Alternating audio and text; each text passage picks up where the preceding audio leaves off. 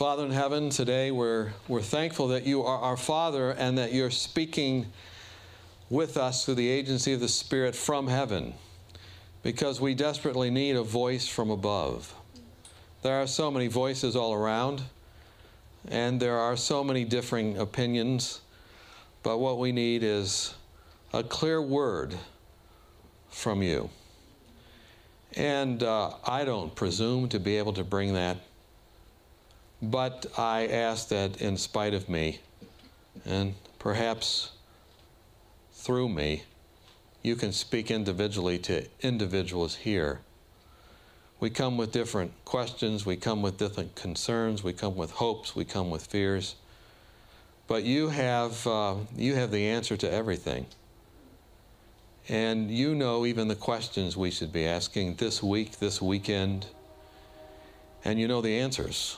Um, you've given us freedom of choice.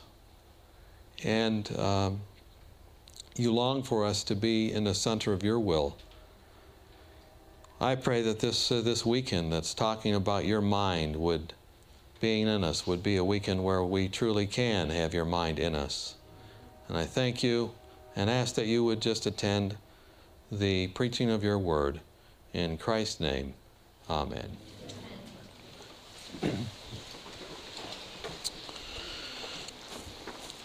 Really appreciate the theme um, that has been chosen by the Western Youth Conference this year.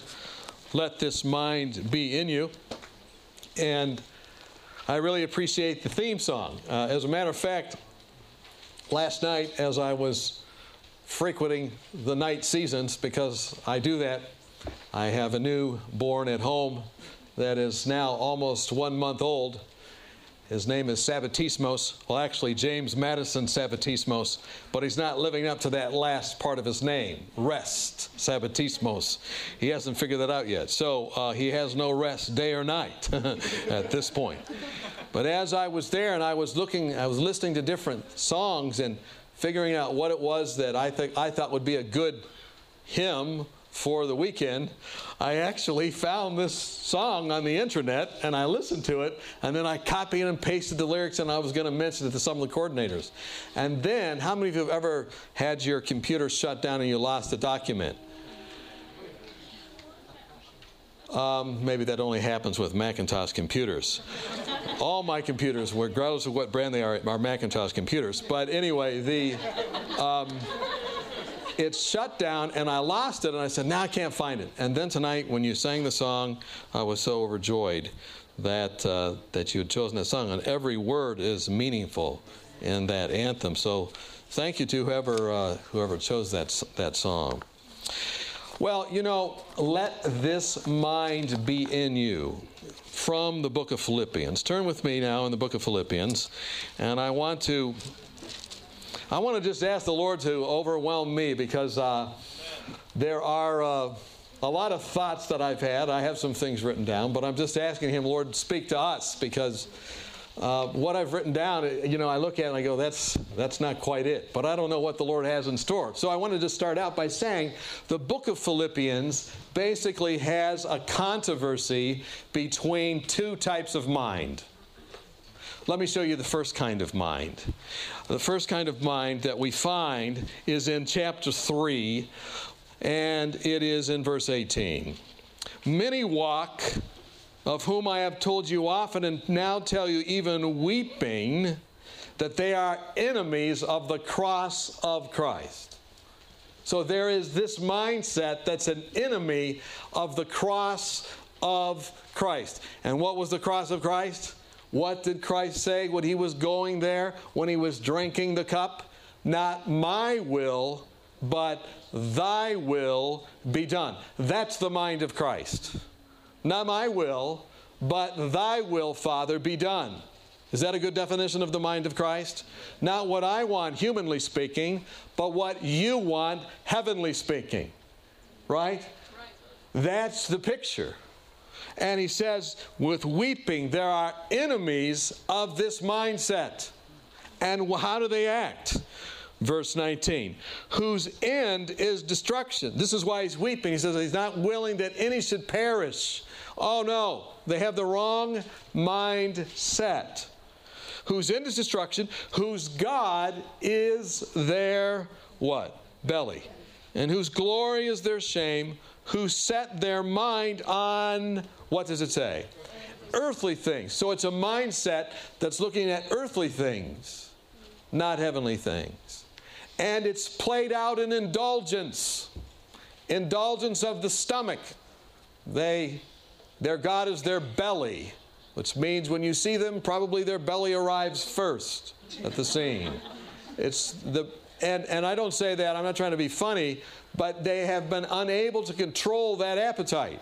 This is not some uh, hormonal issue or whatnot that he's talking about here. It's someone that says, I'm making a conscious decision to overindulge in that area of life. And then every area of life, and they may even, may even may, may glory in it. They say, Look, um, I'm glad I do this, right? And um, so that's the one mindset. There are things on earth, but then there's the other mindset. Verse 20. Our citizenship, however, is in heaven, from which we eagerly wait for a Savior, the Lord Jesus Christ. So, in other words, we're not looking at earth, we're looking at heaven. The book of Collisions, or Colossians, some people pronounce it, which is talking about how people get at each other. It has this that it says in Colossians 3 Set your mind on things above, not on things on earth. For you died, and your life is hidden with Christ in God. So, and the reason I call it collisions, uh, kind of uh, just to get your attention, is because then it goes through husbands fighting with wives and children being estranged from parents. And in other words, where there's not a meeting of mind in relationship. How many of you here know someone who is going through a divorce? How many of you here are from a home that uh, you suffered a divorce and there wasn't a meeting of the minds? How many of you wish that there had been a meeting of minds? That there had been a unity of minds? Right? So there are these conflicts. How many of you know someone, maybe not yourself, but maybe uh, it's always good to think third person, that's not getting along with their parents? No one here, not so many. Wow, amazing. Praise the Lord. How many of you know what lying is? Okay. right. So there's that this this meeting of the minds, you know? And so there's this controversy in the book of Philippians of the, the mind of, of earthliness and indulgence and sensuality and the mind of Christ. Not my will, but thy will be done. Look, I don't stand up here because I'm not familiar with the struggle. I just had, I didn't have, but as close as I can get, I just had a child, right? My wife and I. And you know, when you have a child, you get really tired and your frontal lobe, because it's deprived of melatonin and everything else, it's just deprived. You can, you can um, experience feelings and emotions that are not to be acted upon. right? And so uh, I, I, I'm on the front lines of this mental struggle we go through of wait, I feel, I feel tired, but I better get up because little Micro Mac needs an upgrade. You know what I mean? So I, I feel, I, I feel, I, I, I feel like I have given enough, so I'm going to act as though I'm not awake. So my wife gets up. Oh. oh, I hope my wife doesn't see this. So, because, and, and am I going to resist that or not? I come in, I see the dishes, they're not done. Am I going to do them? What am I going to have? The mind of Christ or the mind of the earth? The heavenly mindset or the earthly? Now, this is my prayer for my ministry. This is my prayer for your ministry. And that is that we all would be more unselfish. Because the mind of Christ is selflessness, and the mind of humanity is selfishness. And I am all too familiar with it. And I struggle with it. And I want to have more of the mind of Christ. Amen. Philippians chapter 2 and verse 4 is the key verse. Now, it's not verse 5, it's verse 4. Verse 5 is a summary of what is taught in verse 4. I'm glad that these people that picked the theme were close to the right verse. because this defines verse 5. I'm not against verse 5, I support it fully, but verse 4, in verse 4, there's much more. I mean, that doesn't sound right, but you understand what I mean. Let each of you look not look out not only for his own interests, but also for the interests of others. We essentially don't do that many times. People ask you, What are you going to do with your life? Where are you going to go to school? How did you do on the test? How is this going in your life? I'm sorry, but that's not the big picture. We're concerned about you. But kicking it up a notch, so to speak, is saying, What about you? What about the interest of others? Yes or no? We're pretty egocentric. Literally, that says, Let each of you look out not only for his own interests, but the interests of others. That word interest is not in the original. The original word there for interest is things. Let each of you look not only for his own out only for his own things, his own goals, his own happiness, his own self-interest, his own academic success, his own whatever it is. Don't just look out for that. But look out for others. Did you come to this conference for you or for someone else? You see what I mean? Maybe you don't. Every man, but every man also for the interest, for the things of others. Jesus would say it this way love your neighbor as you love yourself. Yes or no? It's really what it is. How many of you have met people that are like this? They're more interested in what is happening with you than telling you all about what's happening with them. Have you ever called someone on the phone and you get on the phone, you're listening to them, and pretty soon you realize the conversation's over and they just were talking about themselves? I mean, you ever had this situation? I remember I called this one man and I called him up and I talked and I talked and I talked and he goes, and at the end he goes, Well, thank you so much. Wait a minute, did you call me? you have a question for me? And I was like, no, you answered my question. You're not really interested. Goodbye. You know, I didn't say it that way, but. So the key to verse 4, of course, is not verse 5. I'm sorry. It's verse 3. Look back at verse 3. Let nothing be done from selfish ambition. There's that word from selfish ambition or from vain rivalry. In other words, I want to be better than everyone else on the test or this or that, vain rivalry or conceit. But in lowliness of mind, let each esteem other better than himself. But you say, wait a minute, how can I, how can I say someone's better than I am when, i when I am better than they are? I mean, we just went out there and we just ran the 100 yard dash and I beat them by 50 yards. I'm better than they are. And look at me. My grades are so much higher because I'm going to this school. I've been accepted to Weimar. Look at this. Ten times I can run faster. I can lift more weights. I have better grades. I am. So, how can I say this? I mean, it's, it, it'd be lying.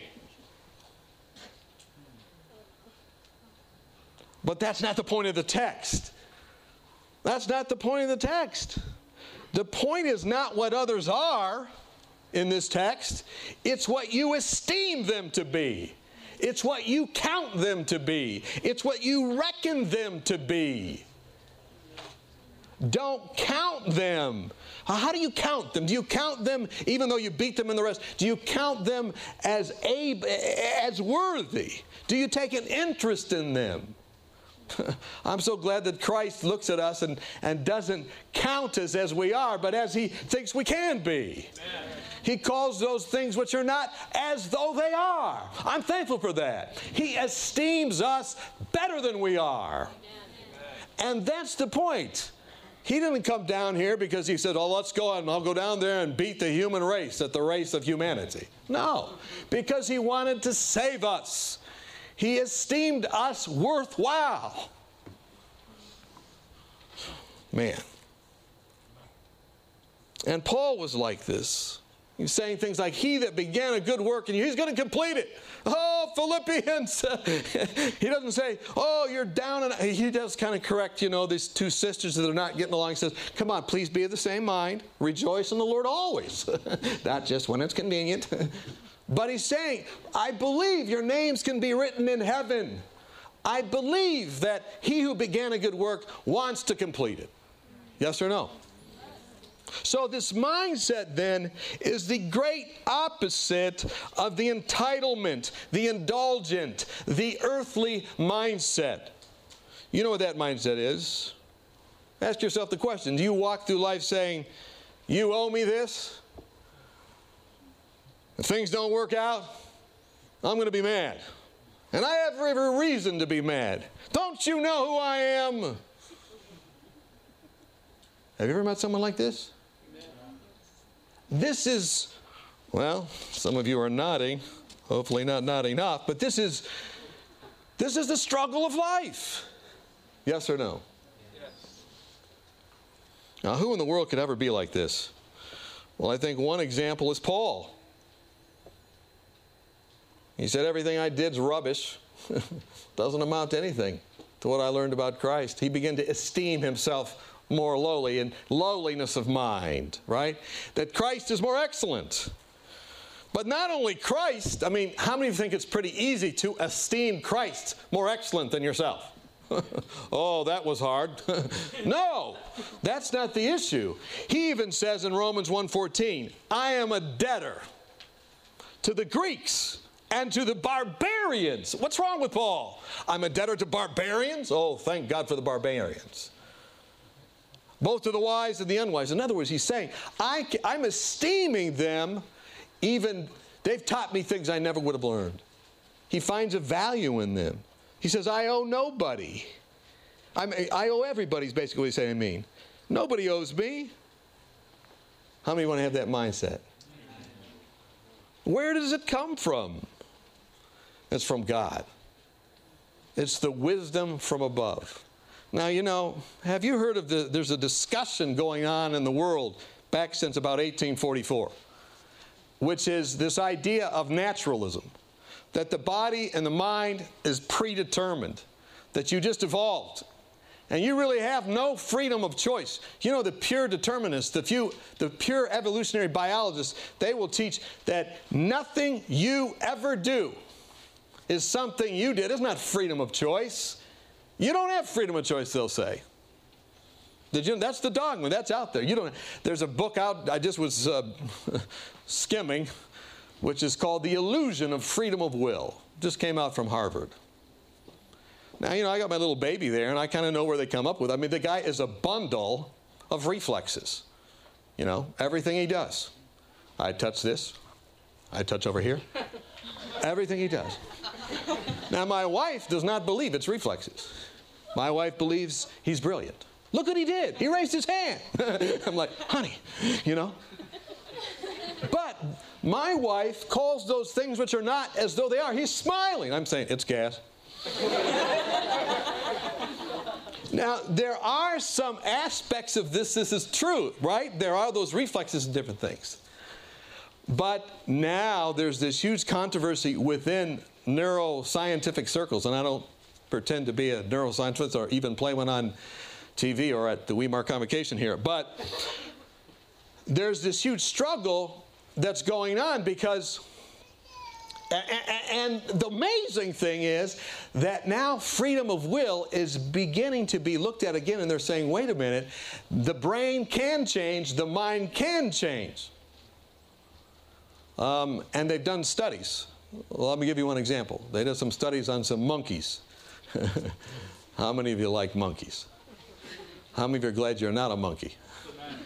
Yeah, you better be glad, or I might study you. So they took these monkeys took these monkeys, for instance, and they uh, they put a they gave, they had this substance in a jar that had a little tube, and it was basically grape juice. They call it black currant. I think that'd be like grape juice. And then when the green light came on, or blue light rather, a blue light came on, the good old Pavlovian conditioning. That blue light came on, and they sucked on that tube. They get a little bit of grape juice. Mm, they loved it. And they did this like a thousand times to put that neural pathway in the brain. and then, being the terrible maniacal scientists that they were, they changed what was in the tube to salt brine. And the blue light came on, on a monkey, unsuspecting monkey, whose neural pathways had all been deep wired by repetitive movements. And by the way, this is why Philippians says, whatsoever things are pure, whatsoever things all that stuff, meditate on these things. Basically, Philippians is saying there are neural pathways that come when you meditate on these things, right? Those poor monkeys had been meditating on the black currant related to the blue light, special, not Kmart, but you know what I mean. And they changed it. And when they sucked on that tube, all the mo monkey got salt brine. And the monkeys just went bonkers. They went crazy. And they had, they, of course, these were research monkeys, and so they were all hooked up, electrodes to all their brain. How many of you are glad you're not a monkey? And what happened was, now I might get this wrong, but it's the occipital frontal cortex of the brain. Am I right, Dr. Nelson? I mean, yes. Yeah and that occipital frontal cortex just went oh it was just like boom and that the researchers said oh that's the part of the brain that must light up when you think something has gone wrong in your life so there's an area in your brain that will light up when something you think goes wrong. It's that occipital frontal cortex. When you make your mom and dad mad, you say, Oh, you disappointed me. They're weeping. Guess what's happening? Occipital frontal cortex is going, and vice versa. So then the question was would these terribly damaged monkeys ever be able to change their mind? Well, the monkeys figured it out after a thousand more repetitions that they are only going to get this green stuff from that blue light they're only going to get salt brine now but then there was a green light that came on and they had another tube where they could get the grape juice again and guess what happened their mind adjusted it changed and they were able to choose the green light that gave them the grape juice. Now, the researchers saw this. This one particular researcher who I was reading from, his name is Jeffrey Schwartz, The Mind and the Brain, Neuroplasticity and the Power of Mental Force. He said, wait a minute, this is going to help me as I'm dealing with these obsessive compulsive disorder patients I have. These are the people that check the door 500 times even though it's locked. They wash their hands, this and that, and they have these compulsions, and they just do it, and they do it, and they do it, and they know it's wrong, but they keep doing it, and they do it. And he goes, how am I going to help these people? And when he saw that those monkeys could change, he said, wait a minute, if the monkeys can change, maybe they can change. And they figured out that there were aspects of the frontal lobe that were not affected. And what they needed to do was to help these patients do four things. Number one, I think I wrote it down so I won't forget it, but I put it on the sheet where I can't find it relabel what's happening. In other words, it, he said to the patients, he would show them all the, the, the, the PET scans and the scans and say, what's happening right now is your orbital frontal cortex is firing, but that's not supposed to be doing that like that. So, in other words, relabeling it. It's a malfunction in my brain and then reattributing it That was the second thing. Help them reattribute it. Well, what's happening? And then he would explain the neuroanatomy. This is what's happening. And then came the third most vital point. He said to the patients, You must refocus. That takes choice. You must decide you're not going to focus on all those things. But you're going to focus on something else. And guess what? They could do it. It was still happening. Those thoughts were still coming. Those thoughts of saying, I need to wash my hands. I must alphabetize all the cans in, in the cupboard. I must. But as they refocused, they were able to resist those thoughts. And then the last point he said, I had to teach them how to revalue. Revalue. What's that mean? And he says to revalue means to reorder reality on the basis of truth. I read that. I said, that's exactly what we need to have the mind of Christ. That's what happens here in Philippians. How many of you would follow the logic of that? How many think that's true? Look, we need to say, we need to reattribute. Look, Peter was talking to Jesus one day, and Jesus said, Who do men say that I am? Remember that conversation? And finally comes down to Peter, and he said, Who do you say that I am? Peter said, Thou art the Christ, the Son of the living God. And what did Jesus say? Blessed art thou, Simon Barjona, for flesh and blood has not revealed this to you, but my Father who's in heaven. Another he's saying, Peter, that's a thought from heaven. Hallelujah. And he like gives him some mental, verbal strokes of appreciation. It's a thought from heaven. Eh, but then, like several verses later, he says to Peter and the apostles, I'm going to die on the cross, basically. And what's Peter say? Forbid it, Lord. And what does Jesus say then? Get thee behind me, Satan. Thought from hell. And in our minds, there are thoughts that come from heaven, and there are thoughts that come from hell. There are thoughts that come from the mind of Christ, and there are thoughts that come from the mind of the Antichrist. And at the end of time, it says in Revelation chapter 17 that they'll all be of one mind and they'll follow the beast. But there'll be this small group that set their mind on things above. And they'll stand against all of those delusionary, obsessive, compulsive, disordered thoughts. How many of them will be on this side? And so the book of Philippians then gives four examples of this. You say, who can do this? Who can do this? Who can have the mind of Christ? And Paul says, let me, let me show you who can do this. And he has four elegant examples. I must show them to you rapidly before they come and take me away. Here are the four examples. The examples in this book are Jesus, Paul, Timothy, and Epaphroditus. They're the ones that play out this verse 4. What was verse 4, chapter 2? Let each of you look not only for his own interests, but for the interests of others. Example number one, he starts with a strong example, and it's Christ. Verse 5 through 8. He, though equal with the Father, though he was equal with him in mind and in every powerful way. Instead, what does he do? He lays down his entitlements. He humbles himself. He does not, he has lowliness of mind because he wants to reach us. He gets no earthly payback and he takes seven steps down. He was in the form of God. He was equal to God, step number one. But he made himself, it says next, of what? Of no reputation. That is, he emptied himself literally of his privileges. How many are thankful that he did that? Taking the form of a servant. Not just a, servant, there is a slave. So he came and he says, I'll wash your feet. I'll heal you. I'll work day and night. Even though I'm the king of the universe, I'll slave. I'll spend and be spent to reach you. Wow. How many are thankful for that? Amen. I'll come in the likeness of men, it says. Think about that. It's like you want to reach the fish in your aquarium, and so you become a fish.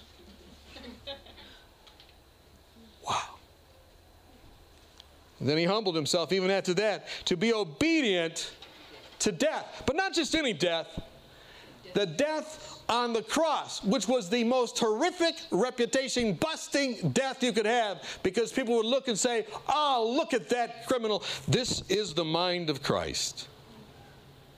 So that's example number one. How many think that's a good example? Example number two. Example number two is Paul.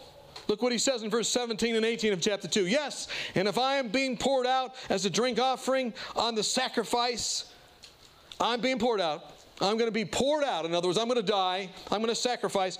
The, notice what he says. And what for? On the sacrifice and service of my faith. Is that what it says? No, it says, of your faith. I am glad and I rejoice with you all. Can you see the service there? Not esteeming myself better than others, but others better than myself. In other words, I'm going to die. Not for my faith, not so I can have a place in heaven. I'm going to be sacrificed so you might be able to have a place in heaven. How many think sometimes much of Christianity is selfishness? And I tell you what, it can be selfish. It can be so selfish. You can be such a selfish person. You can be a preacher who's very selfish. I know all about this. And we need to have the mind of Christ. I'm being poured out, he says, to drink, offering as a service of your faith.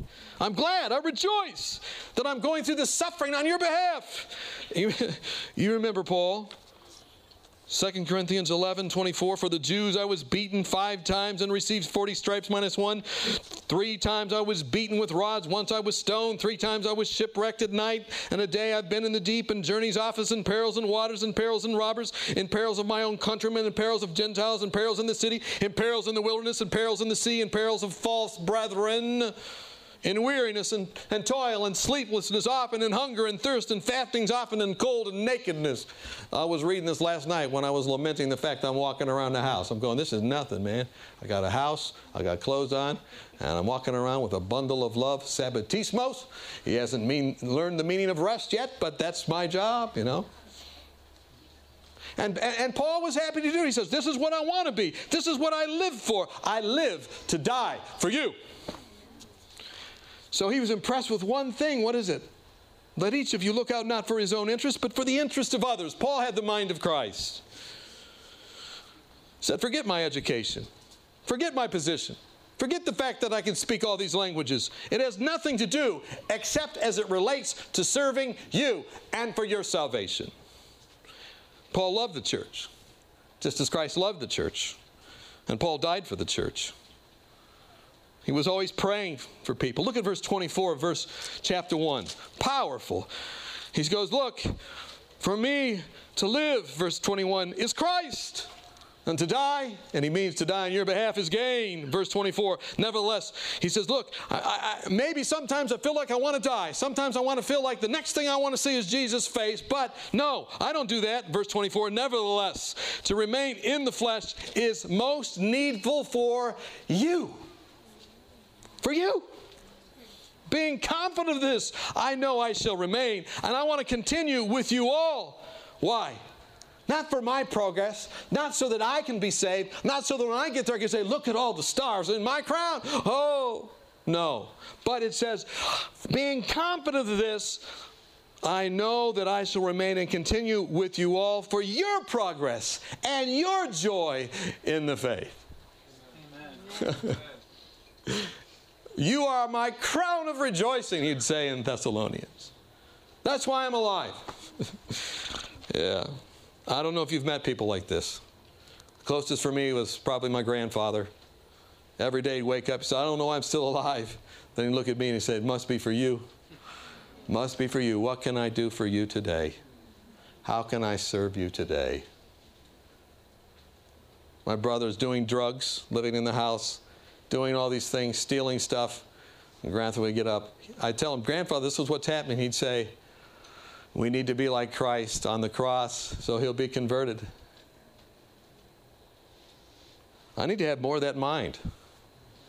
Do you need to have more of that mind? Amen. So, example number one was Christ. Example number two was who? Paul. And example number three, close to home, a young man. It's Timothy. Timothy's a young man. Chapter 2, verse 19. This is G or WYC, right? This is for young people. But I trust, verse 19 says, in the Lord Jesus to send Timothy to you shortly. He says, Look, I want to send Timothy to you guys. Why? That I also may be encouraged when I know your state. He's thinking about their state. He's sending Timothy, his closest confidant and friend, the one that helps him the most. It's like saying, okay, this is my closest, most, most, uh, most useful person, the one that ministers to me the most, but I want to send him to you. For I have no one like minded. What's it mean? He had the mind of Christ. Did Paul have the mind of Christ? There was no one like minded with him that would, it says, verse 20, that would sincerely care for your state. In other words, I don't know anybody except Timothy who's going to take care of you. I don't know anybody. And I know he'd take care of you because he's been taking care of me, but I want you to be taken care of, not me. So he sends Timothy. Verse 21 says, For they all seek their own, not the things which are of Christ Jesus. But not Timothy. He doesn't seek his own, he th- seeks the things which are of Christ Jesus. How many of you want to be WIC folks? How many want to be like Timothy? Amen. I can send them. I can send them somewhere because they're not going to seek their own. They're going to be doing something for someone else. They're going to be spending and spent for the master's cause. I can trust them. That's what Weimar College is supposed to be about. That's why we want to start a school here that have people like that. Oh, how humbling it is to even say that. A school where spring breaks are not for you and the beach, but to reach lost people. Amen? Amen? I think we need more Timothys. Paul says, I don't know anybody who wants to be a sacrificial service like Timothy, but Timothy is the guy, and I'll send him to you. He's a young person who really care. Last example. What was the first example? Jesus. What's the second example? What was the third example? And now, I don't know if I'm going to say it right, but Epaphroditus. Epaphroditus. See me after if I said that wrong? Or our excellent English teacher here, Cosman, he will minister to you. Philippians chapter 2 and verse 25. Yet I considered it necessary to send to you Epaphroditus, my brother, fellow worker, fellow soldier, but your messenger, and the one who ministered to my need since he was longing for you all and was distressed because you heard that he was sick. Wait a minute. Wait a minute. Does this sound like a typical prayer meeting testimony? I'm sending it to you. He was ministering to me, but he's very upset because you heard that he was sick. Does this sound normal? Usually, when you're at prayer meeting, or I've been a pastor for years, you go to someone's house, nobody cares about me at the church. Nobody came and I was sick. Nobody this. Nobody. How many of you have ever heard this?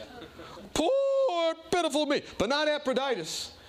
He's freaking out the opposite way because he doesn't have his mind set on things on earth, things on heaven. And he's going, Oh no, they found out I was sick. They're going to worry. That means they're going to spend more energy doing things that are wasting their energy and not advancing God's cause.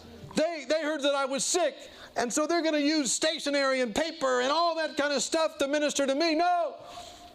They need to be reaching other people. I mean, we don't hear much about Epaphroditus, but how many think we need to hear more about Epaphroditus? Wow. Notice it goes, verse 27 For indeed he was sick, almost unto death, but God had mercy on him. And not only him, but on me also lest I should have sorrow on sorrow. This guy almost died for the cause, right? Sick to death. Therefore, I sent him the more eagerly, that when you see him again, you may rejoice, and I may be less sorrowful. Receive him, therefore, in the Lord with all gladness, and hold such men in esteem. What kind of people in esteem? Those that care so much about others that even when they die, when they're dying, they, they are thinking about others. Right? Hold such men in esteem. Why? Because they have the mind of Christ. Because, verse 30, for the work of Christ, he came close to death, not regarding his life Notice what it says. Look at it, look at it. Look at it with your own little beady eyeballs. Look at it. Not regarding his life to supply what was lacking in your service towards me. Do you catch that words? Not regarding his life to supply what was lacking in your service towards me. So here he is on his deathbed. And all he's worried about is making sure that God's service goes forward. You know what that reminds me of? Reminds me of the early Advent pioneers. If you ever want, if you, if you ever get in those doldrums, young people, and you say, Oh, poor pitiful me. I want you to pull out early writings, the book Early Writings, and just read the first couple chapters. I do that. Or maybe you'll come back and read Philippians again.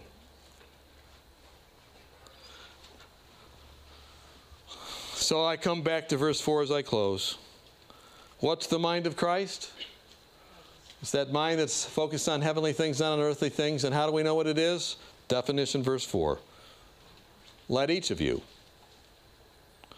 look out not only for his own interests,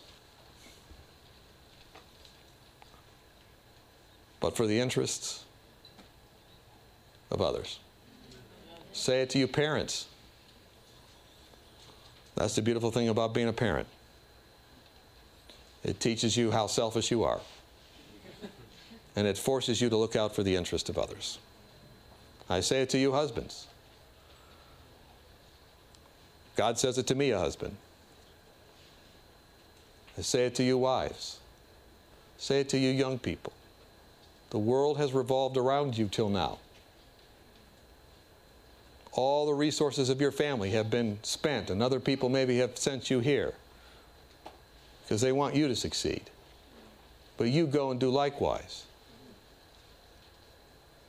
It's not about you only, it's about others. I don't say this to make you feel guilty. I see that you're here and I want to end how Paul ended. He's talking to the Philippians and he says, I rejoice in the Lord greatly, chapter 4, verse 10, that the last year care for me has flourished again. You surely did care, though you lacked opportunity. Now, not that he needs it, he says, I speak in regard not to the need, for I've learned in whatever state I am to be content. I know how to be abased and how to abound. Everywhere in all things I've learned both to be full and hungry, to abound and suffer need. I can do all things through Christ who strengthens me. Nevertheless, he says to them, You've done well that you shared in my distress. In other words, you're starting to get the mind of Christ. Let this mind be in you that was in Christ Jesus. Let's pray together. Father in heaven, thank you for visiting us tonight, spite of ourselves. Lord, change our hearts, change our minds. Thank you for the hope in this chapter that minds can be changed.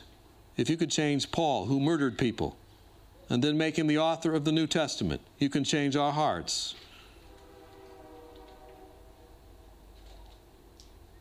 But we have to let your mind be in us. Tonight, as every head is bowed, and as we begin this week, are there those here that desire to exercise that freedom of choice, that word let, and say, Lord, I want to have the mind of Christ? Would you raise your hand? Lord, you've seen those hands, and the, that's a decision. Magnify it, make it real. Give us opportunities this work week to serve not just ourselves, but to serve others. In Christ's name we pray. Amen. This media was brought to you by Audioverse, a website dedicated to spreading God's word through free sermon audio and much more. If you would like to know more about Audioverse, or if you would like to listen to more sermons, please visit www.audioverse.org.